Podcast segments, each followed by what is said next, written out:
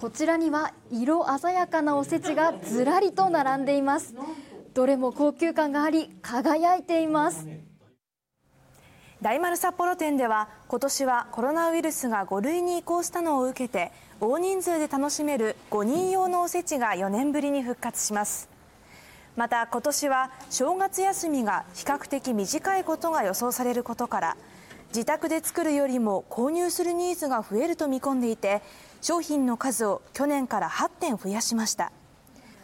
大丸札幌店の開店20周年を記念して札幌の2つのホテルのシェフが腕を振るった華やかなおせちも登場します。ネットでの予約は明日から店舗では10月1日から受け付けています。